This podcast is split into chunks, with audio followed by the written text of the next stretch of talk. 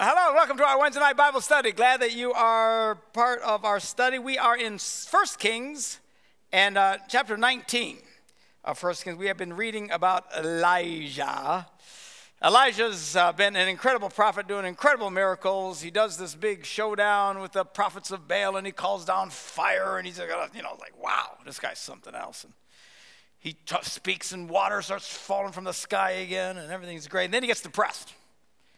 He gets bummed out because Jezebel gets in his head, fills him full of fear, and uh, he just sits down and says, God, I just wish I was dead. Just take me, God. Just take me. I mean, this guy was seriously depressed. He was down. So, anyway, finally, God meets with him and basically says, You know, boo hoo. Quit your whining. Be a man. Grow up. You're not the only one left. There's lots of other prophets. Stop. Get back to work. I like that. Verse 15 Go back the way you came. Get back into it. Let's get going. Just don't sit around doing nothing. Get going. So uh, we see in verse 19. So Elijah went from there and he found Elisha, the son of Shaphat. Now, Elisha is going to be, God spoke to him and said, Go find this guy, Elisha, because he's going to be the prophet after you. You're going to mentor him, and then he's going to come in and take over for you. So Elijah goes and he finds this Elisha guy. He was plowing with 12 yoke of oxen, and he himself was driving the 12th pair. It's a bunch of oxen. And Elijah went up to him and threw his cloak around him. And immediately, Elisha had to know what that meant that he is going to be now um, servant to Elijah, learn from him, uh, pray for his anointing to come back in, into his life. Uh, I don't know if God had spoken to him ahead of time, very likely. Uh, we don't know. All we know is that as soon as he throws his cloak around him, Elijah left his oxen and ran after Elijah. And right away he knew because he said, Let me kiss my father and my mother goodbye, and then I will come with you. And Elijah, he's got such an attitude. He goes, Yeah, go back. What have I done to you? You know, I didn't do anything. I just threw my cloak on you. Go away.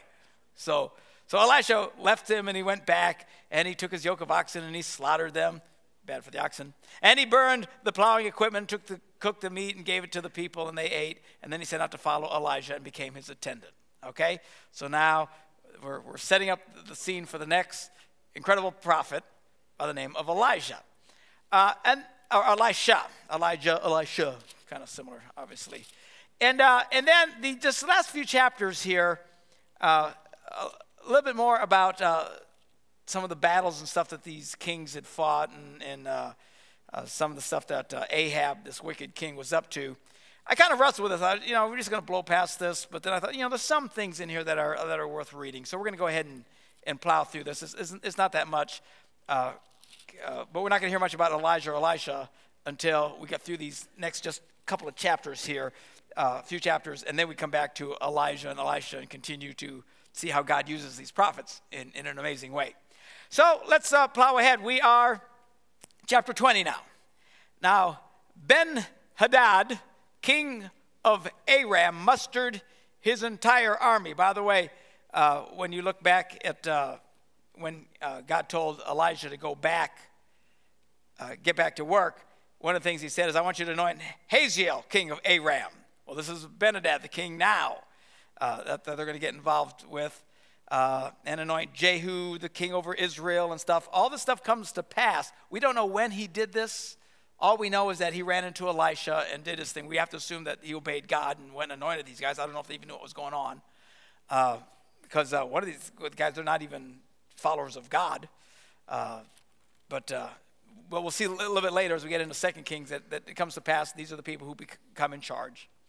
But anyway, for right now, it's Ben Hadad, king of Aram. He mustered his entire army, accompanied by 32 kings with their horses and chariots. And he went up and to besiege Samaria, which is where uh, Israel is. This is the northern part of Israel. Remember, Israel is basically split in the northern kingdom and the southern kingdom. We've got the northern kingdom, which is the 10 tribes of Israel. Then we have Judah, which is pretty much the tribe of the south, and then Benjamin, which is also a little tiny tribe, but uh, that's how the whole thing breaks out. So he goes up to Samaria and he attacks it. And he sent messengers into, into the city to Ahab, king of Israel, saying, This is what Ben Hadad says Your silver and your gold are mine. and the best of your wives. You can keep the ugly ones, but I want the best ones. Poor ugly ladies. And the children are mine. And the king of Israel answered, Just as you say, my lord, the king. I and all I have are yours. So immediately he says, Okay. Why? Because he is overwhelmed by this incredible uh, army that has come against them. And right away he yields. Yes, you can have all my gold, my silver, and you can have the best looking wives and the kids. Okay, well then the messengers came back and said, Well, this is what Ben Hadad says. I sent to demand your silver and gold, your wives and your children. But about this time tomorrow, I'm going to send my officials to search your palace and the houses of your officials. I will, I will seize everything you value and carry it away. Now, I don't really understand this. I'm sure somebody understands this, and I don't really care. But um, if he's taking all of your silver and your gold and your wives and your children, exactly what's left that you're concerned about? Isn't this even a little odd? You know, I was going to open up a dozen books and try and figure it out, but I didn't care. Who cares? But anyway, I mean, really, it has nothing to do with anything. I just think it's bizarre. So anyway, the king of Israel summoned all the elders of the land and said to them, so now, now he's freaked out. Now he calls everybody from the land. Seriously, I'd have been a little freaked when you said you're taking my good looking wives and the kids and all my money. That would have got my attention right away. But he said, That's not enough. I'm going to come take everything you value. I don't know what, I don't know if it was because he was so into idol worship. It's possible, maybe that's what it was. He was afraid that he'd lose some of the idols because uh, Ahab was a bad king. It's amazing how we become dysfunctional, you know, and we start hanging on to the things we shouldn't be hanging on to. You know what I'm talking about? And, and, people make priorities of things that shouldn't be prioritized, and they make decisions they shouldn't make, you know, and clearly this is where this boy is at. So there was something that really upset him that now he gets everybody involved in. So uh, uh, he summons all the elders of the land and says, See how this man is looking for trouble! Exclamation point. When he sent for my wives and children, my silver and gold, I did not refuse him. I mean, it's no big deal. Again, very odd. Uh, this, but now he wants all my stuff. Again, what is left? It's got to be something bizarre, weirdo, dysfunctional, crazy, psycho thing.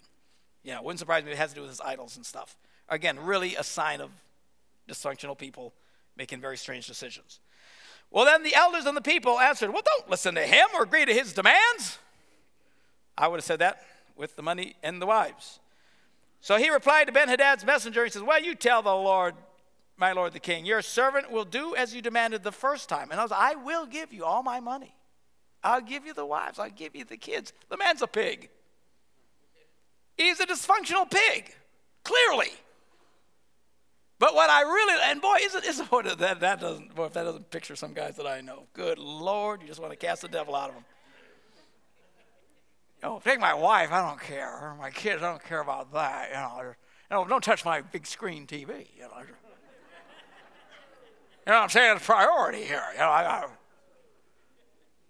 I know men who prioritize the weirdest things in their lives, ignore their wives, their children, even their finances for some sick, bizarre thing. Man, sad. But this is where this guy is at. He said, I was going to give it all to you, but this demand the fact that you're going to come take everything, again, what is it? I don't know. Who cares? He's got problems. So they left and took the answer back to Ben Hadad. Well, Ben Hadad sent another message to Ahab. He's ticked off. He said, Well, may the gods deal with me, be it ever so severely, if enough dust remains in Samaria to give each of my men a handful. Very dramatic. These people very dramatic people. No one's going to have any enough. Yeah, like you're going to get rid of all the dust in Samaria. I don't think so. But so the king answers and he sticks it back in his face. Well, tell him one who puts on his armor should not boast like one who takes it off.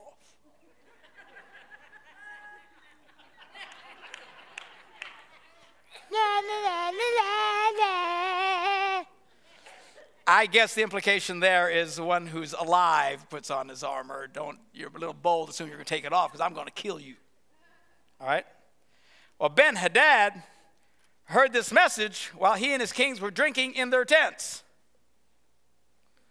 And he ordered his men, What? Prepare to attack! So they prepared to attack the city. Well, meanwhile, a prophet came to Ahab, king of Israel, announced. We don't know them. Because it's amazing. Some of these, they'll mention some, who some of these prophets are, and other times they don't mention their names at all. These nameless, faceless prophets. I don't know where Elijah and Elisha are at at this point, you know, but uh, so here comes this prophet, other prophet. And he prophesies to Ahab, This is what the Lord says Do you see this vast army? I will give it into your hand today, and then you will know that I am the Lord your God. Then you will know? Hello? What was just what we just happened here? We have the prophets of Baal, you know, Sakatumi Baal, bring down the fire of Baal. Nothing happens. Eli- or Elijah comes and says, Oh, wow, zoom, boom. I mean, God is showing up big time. And God says, I'm going to do this, and then you'll know that I'm, I'm if there's one thing as, as we read through this, is how patient God is. Seriously, ser- have you ever messed up and felt bad? Anybody? And then you messed up again, and then you felt worse. And then, you sinners, you messed up again. And then you really felt like, oh, God must hate me. I don't know why God has anything to do with me. I don't know. I'm nothing but dog poo. God must hate me. God must hate me. Hey, relax a little bit. God is patient. He is kind, even when dealing with this pig of a man who is one of the worst kings. We'll even see a little bit here, the, as we read later, later that uh, you know, there wasn't anybody as rotten as this guy. This guy was like, he, he was the worst of the worst. And there were some bad guys. Even with this pig of a man who was a slime bag and unfaithful and insulting God, God kept reaching out to him. Constantly reaching out to him. He says, Now, now, now you'll say, I'll show up and I will deliver you, and you'll know that there is a God. Wow. So chill out. I think God can handle your struggles. Okay?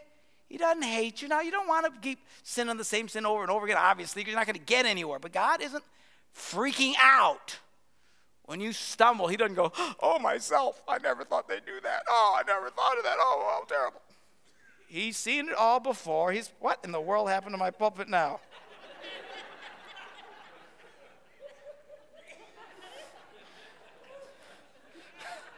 What the heck? Oh, the whole thing fell off altogether. See, I, I have been accused of losing my screws, but now it has come to pass. There we go. I'm so sorry. Attention span of a fly. All right, now. So God, he's now I'm going to show, and uh, he says, I'm, I'm going to deliver you. And then Ahab said, Well, well, who, who's going to who's going to head the deal? Who's going to do this? And the prophet replied, This is what the Lord says the young officers of the provincial commanders will do it. And, and Ahab said, Well, who's going to start the battle? I mean, these guys wanted really details. Tell me what to do. Tell me what to do. And the prophet answered, Well, you're going to do it. So Ahab summoned the young officers of the provincial command, 232 men, and he assembled the rest of the Israelites, 7,000 in all, really pretty much outnumbered by these other guys. And they set out at noon while Ben Hadad and the 32 kings allied with him were back in their tents getting drunk. Ben Hadad had issues. Noon? You're getting drunk at noon? Good Lord, I know it's five o'clock somewhere, but come on. You know, even people in Green Bay wait till Miller time or what? Noon. Noon. The king and all his buddies are getting wasted in the middle of the day. Good Lord, idiots. All right, so uh, the young officers of the provincial commanders went out first. Now, Ben Hadad had dispatched scouts who reported, Hey, men are advancing from Samaria. And he said, If they've come out for peace, then take them alive. Actually, he probably said, If they've come out for peace, take them alive. Okay? And then if they've come out for war, take them alive. It's like, hello? Now, which one do we take them alive? I mean, it's the same thing. That guy had to be drunk out of his mind. If they do one thing, take them alive, but if they're doing the other, then take them alive. Idiots. So the young officer of the provincial commanders marched out of the city with the army behind him, and each one struck down his opponent. So these, these Jewish guys come down, they just start wiping out people in front of them. And then the Arameans freak out, and they run, and the Israelites are in pursuit. But Ben Hadad, king of Aram, escaped on horseback with some of his horsemen. Uh, the king of Israel advanced and overpowered the horses and chariots and inflicted heavy losses on the Arameans. So afterward, the prophet came to the king of Israel and said, Strengthen your position and see what must be done, because next spring the king of Aram will attack you again. So God's warning him. We're not done. He's going to come back. Well, meanwhile, the officials of the king of Aram advised him look, it, their gods, I, will tell you what went wrong. I'll tell you what went wrong. Their gods are the gods of the hills. We can't win in the hills. They're hill gods. That's why they were too strong for us. These guys have been in the hooch too, I'm telling you. But but if we fight them on the plains, well, then surely we'll be stronger than they are. of course, these idiots went, Yeah, good plan. Yeah, I like this. Good plan. So do this remove all the kings from their commands and replace them with other officers. You must raise up an army just like the one you lost horse for horse, chariot for chariot, the same big Yomam army. Get it all together, and we can fight Israel on the plains. Then surely we will be stronger than they are. And they acted with them, uh, agreed with them, and acted accordingly. Okay, so next spring, Ben and Hadad gets this big Yomama army together, and they went to Aphek to fight Israel. And when the Israelites were also mustered uh, and given provisions, they marched out to meet them. The Israelites camped opposite them like two small flocks of goats. While the Arameans covered the countryside. Okay? So it's a, it's a huge army. They whipped their butts the first time, way outnumbered because God was with them. Because it was the hill gods. I know, you got to do the plains. So they come, they got this big mama. They look like a couple of flocks of uh, goats, you know, out here. And here we go again. So, um, the man of God came and told the king of Israel, This is what the Lord says, because the Arameans think that God is the God of the hills and not of the valleys, bunch of Nimrods. I will deliver this vast army into your hands, and you will know that I am the Lord your God. I thought he would have known the last time. Again, constantly, constantly, constantly reaching out to this guy. And he's not done yet. It is a, it's to take courage. When you make mistakes and you keep, you know, again, we want to help you so you can get past the same dumb things because it just hurts yourself. But don't think God hates you. He doesn't hate you. He's not blown away because you struggle. He isn't, you know, thinking, you know, gee, I'd give him three tries, but after that, you're out. You know, it's not three strikes with God. Somebody say amen. amen. Okay? You know, only three times, you know, you're in trouble, but not with God. He's patient and he's kind. Hang in there. Well, for seven days, they camped opposite each other. So, seventh day, they just sat there and stared at each other for seven days. And then on the seventh day, the battle was joined. And the Israelites inflicted a hundred thousand casualties on the Aramean foot soldiers in one day. Boy, that had to be depressing. If you're an Aramean, I mean, how do you know? We got a flock of goats out there, and they're killing everybody. Those are mean goats. Well, the rest of them escape to the city of Aphek. And they get to the city of Aphek, and they're getting there to get comfort. And what happens? A wall collapses on 27,000 of them. This is a bad day. And then Ben Hadad fled to the city and hid in an inner room.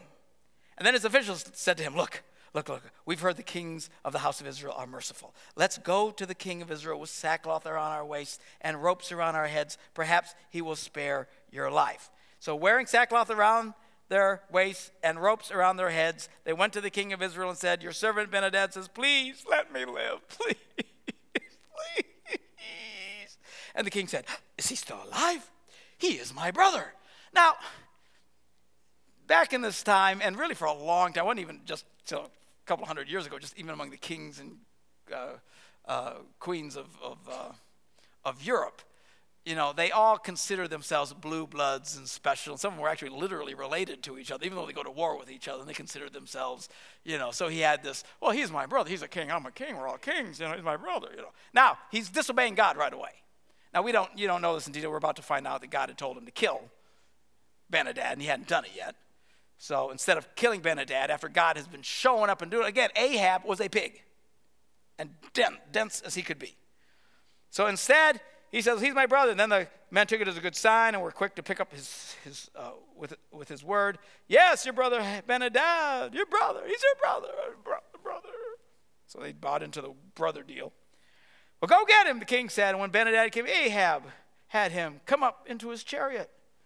I will return the cities my father took from your father, Ben-Hadad offered. So Ben-Hadad's being very, of course, he just got beat. I'll give back everything we took. And and you may set up your own market areas in Damascus as my father did in Samaria. And Ahab said, Well, on the basis of a treaty, I will set you free. So he made a treaty with him and let him go, which he wasn't supposed to do. Okay, he didn't finish the job God had told him to do. So, by the word of the Lord, one of the sons of the prophets said to, so another prophet shows up. Actually, he's a prophet, but he's a son of a prophet.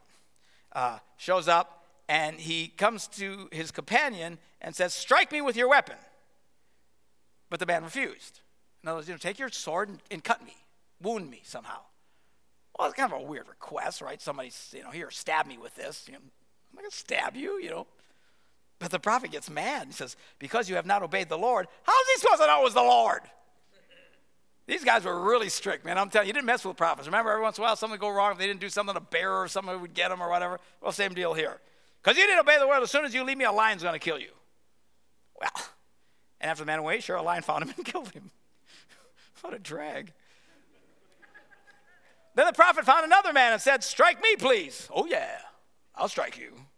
So the man struck him and wounded him. And then the prophet went and stood by the road, bleeding, obviously, waiting for the king. Again, everything was very dramatic in the day. And he disguised himself with his headband down over his eyes so he wouldn't recognize him as a prophet. And the king passed, and the prophet called out, Your servant went into the thick of the battle, and someone came to me with a cap and said, Guard this man. You better watch this guy. If he's missing, it will be your life for his life, or you must pay a talent of silver. But you know, I was I was busy here and there, and the guy got away. so what are we gonna do? And the king of Israel said, Well, that's your sentence, then. You pronounced it on yourself. You're gonna get killed for this. And then the prophet quickly removed his headband from his eyes, and the king of Israel recognized him as one of the prophets. And he said to the king, That is what the Lord says to you. You have freed a man I determined should die. Therefore, it is your life for his life, your people for his people. And then, sullen and angry, the king of Israel went off to his palace in Samaria. So, this prophet basically condemns Ahab. You're going to get yours because you disobeyed God. All right, chapter 21. Now, sometime later, there was an incident involving a vineyard belonging to Naboth the Jezreelite. The vineyard was in Jezreel, close to the palace of Ahab, king of Samaria. So he's right next door to Ahab and Jezebel, and he's got this nice little vineyard. And Ahab said to Naboth, Hey, let me have your vineyard to use for a vegetable garden. This is close to my palace. In exchange, I'll give you a better vineyard, or, or if you prefer, I'll, I'll pay you whatever it's worth. You know, I'd really like to have this property. But Naboth said, The Lord forbid that I should give you the inheritance of my fathers. So it's been in the family for a long time, and I'm going to protect this. So Ahab goes home and he's sullen and angry because Naboth the Jezreelite said, I will not give you the inheritance of my father. And he laid on his bed, sulking, and refused to eat.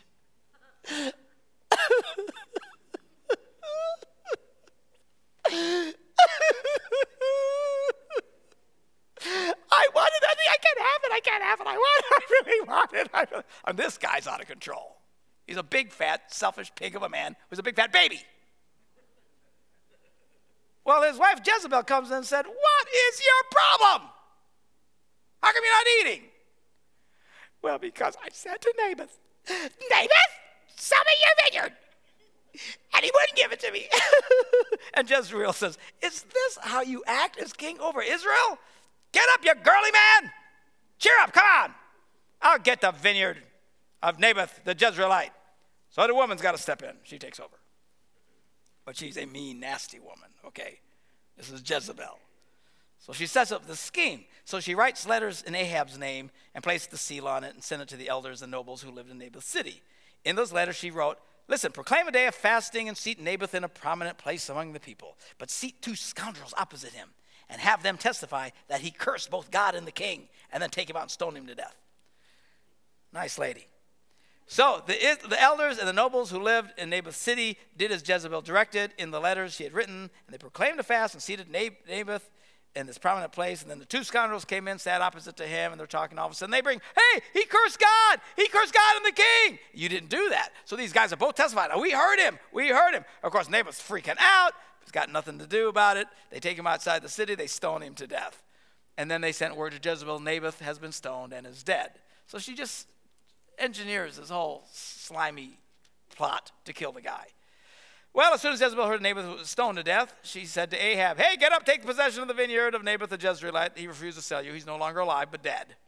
And when Ahab heard that Naboth was dead, he got up and went down to take the possession of Naboth's vineyard. Well, then the word of the Lord comes to Elijah. Here comes Elijah again. Elijah pops in back in the picture. He says, Go down to meet Ahab, king of Israel, who rules in Samaria. He is now in Naboth's vineyard, where he has gone to take possession of it. Say to him, This is what the Lord says you have not have you not murdered a man and seized his property? Then say to him, This is what the Lord says In the place where dogs licked up Naboth's blood, dogs will lick up your blood. Yes, yours. Ugh. Well, Ahab says to Elijah when he sees him, Hi, so you found me, my enemy. I found you, he said, because you've sold yourself to do evil in the eyes of the Lord. I'm going to bring disaster on you. I will consume your descendants and cut off from Ahab every last male in Israel, slave or free. I will make your house like that of Jeroboam, son of Nebat, and that of Baasha. He just starts talking about some of these other kings that God had brought judgment on because they were so nasty. Because you provoked me to anger and caused Israel to sin. And also concerning Jezebel, the Lord says, Dogs will devour Jezebel by the walls, wall of Jezreel. That's pretty gross. Dogs will eat those belonging to Ahab who die in the city, and the birds of the air will feed on those who die in the country. And then, parenthetically, they point out there was never a man like Ahab who sold himself to do evil in the eyes of the Lord, urged on by Jezebel, his wife.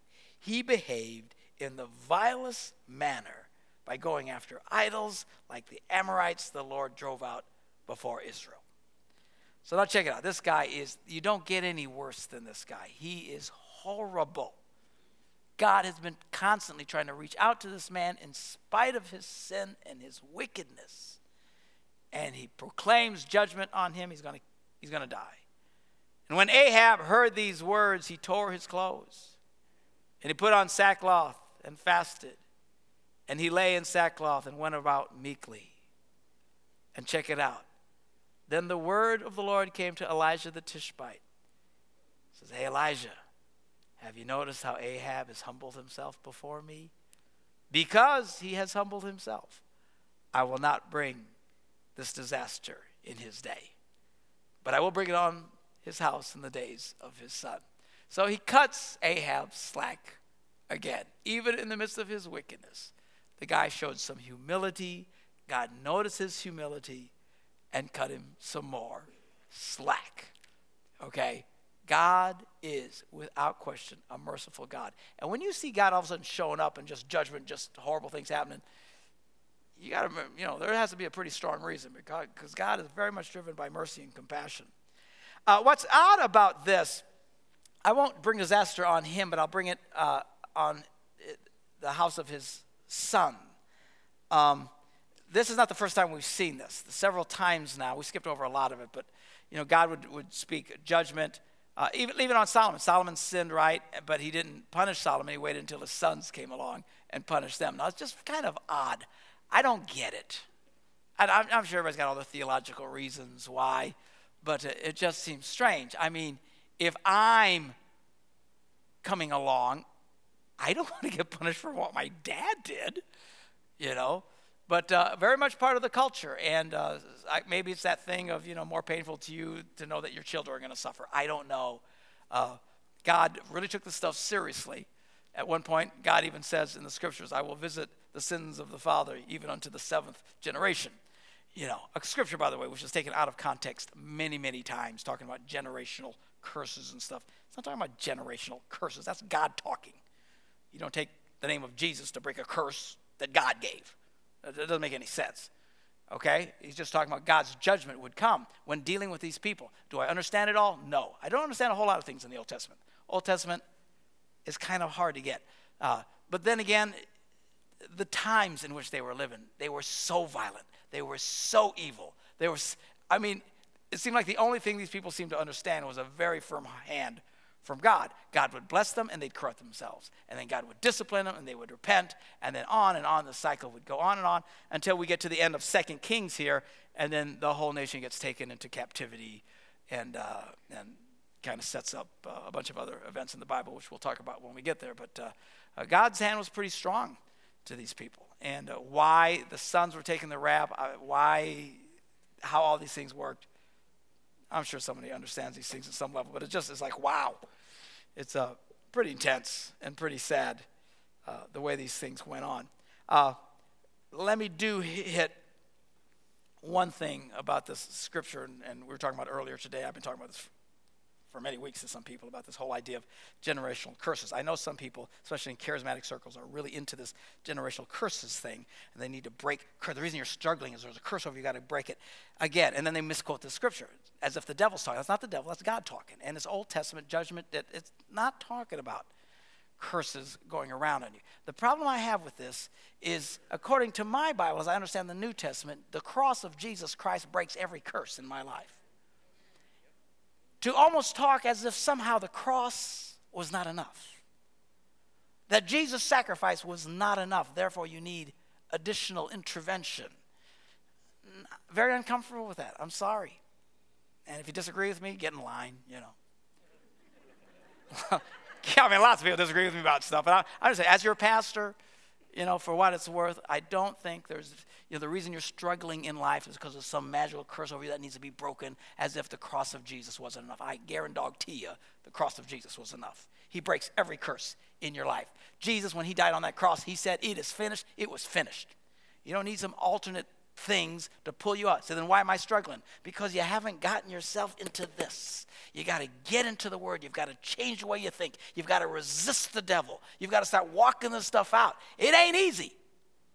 It takes discipline, hence the word disciple. Come on, and let's face it, we're Americans, we're lazy. I mean, you don't want to work. Who wants to work stuff? You don't want to push a button. You know, microwave. Microwaves. I mean, we put things in, a, you know, I, I put a thing in a microwave, I put it on for 15 seconds, I'm going like,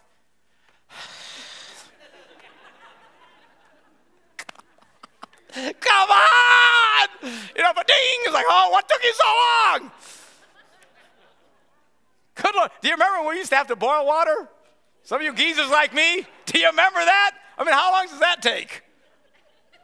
I that takes forever. Now we got to put in the dark. We got to wait 12 seconds. I can't take it anymore. It's like, you know, we've got such a this instant. Look, Christianity, there's no microwave to this thing. There's a discipline to it. We're going to show you, we're going to teach you. That's the purpose of church and getting together and instructing people in the scriptures and saying, these are the disciplines that you need to walk out. Well, I'm struggling. I get that you're struggling. Let me show you. Let me show you how to resist the devil in your life. Let me show you how to have victory. Let me, let me teach you what the scriptures say.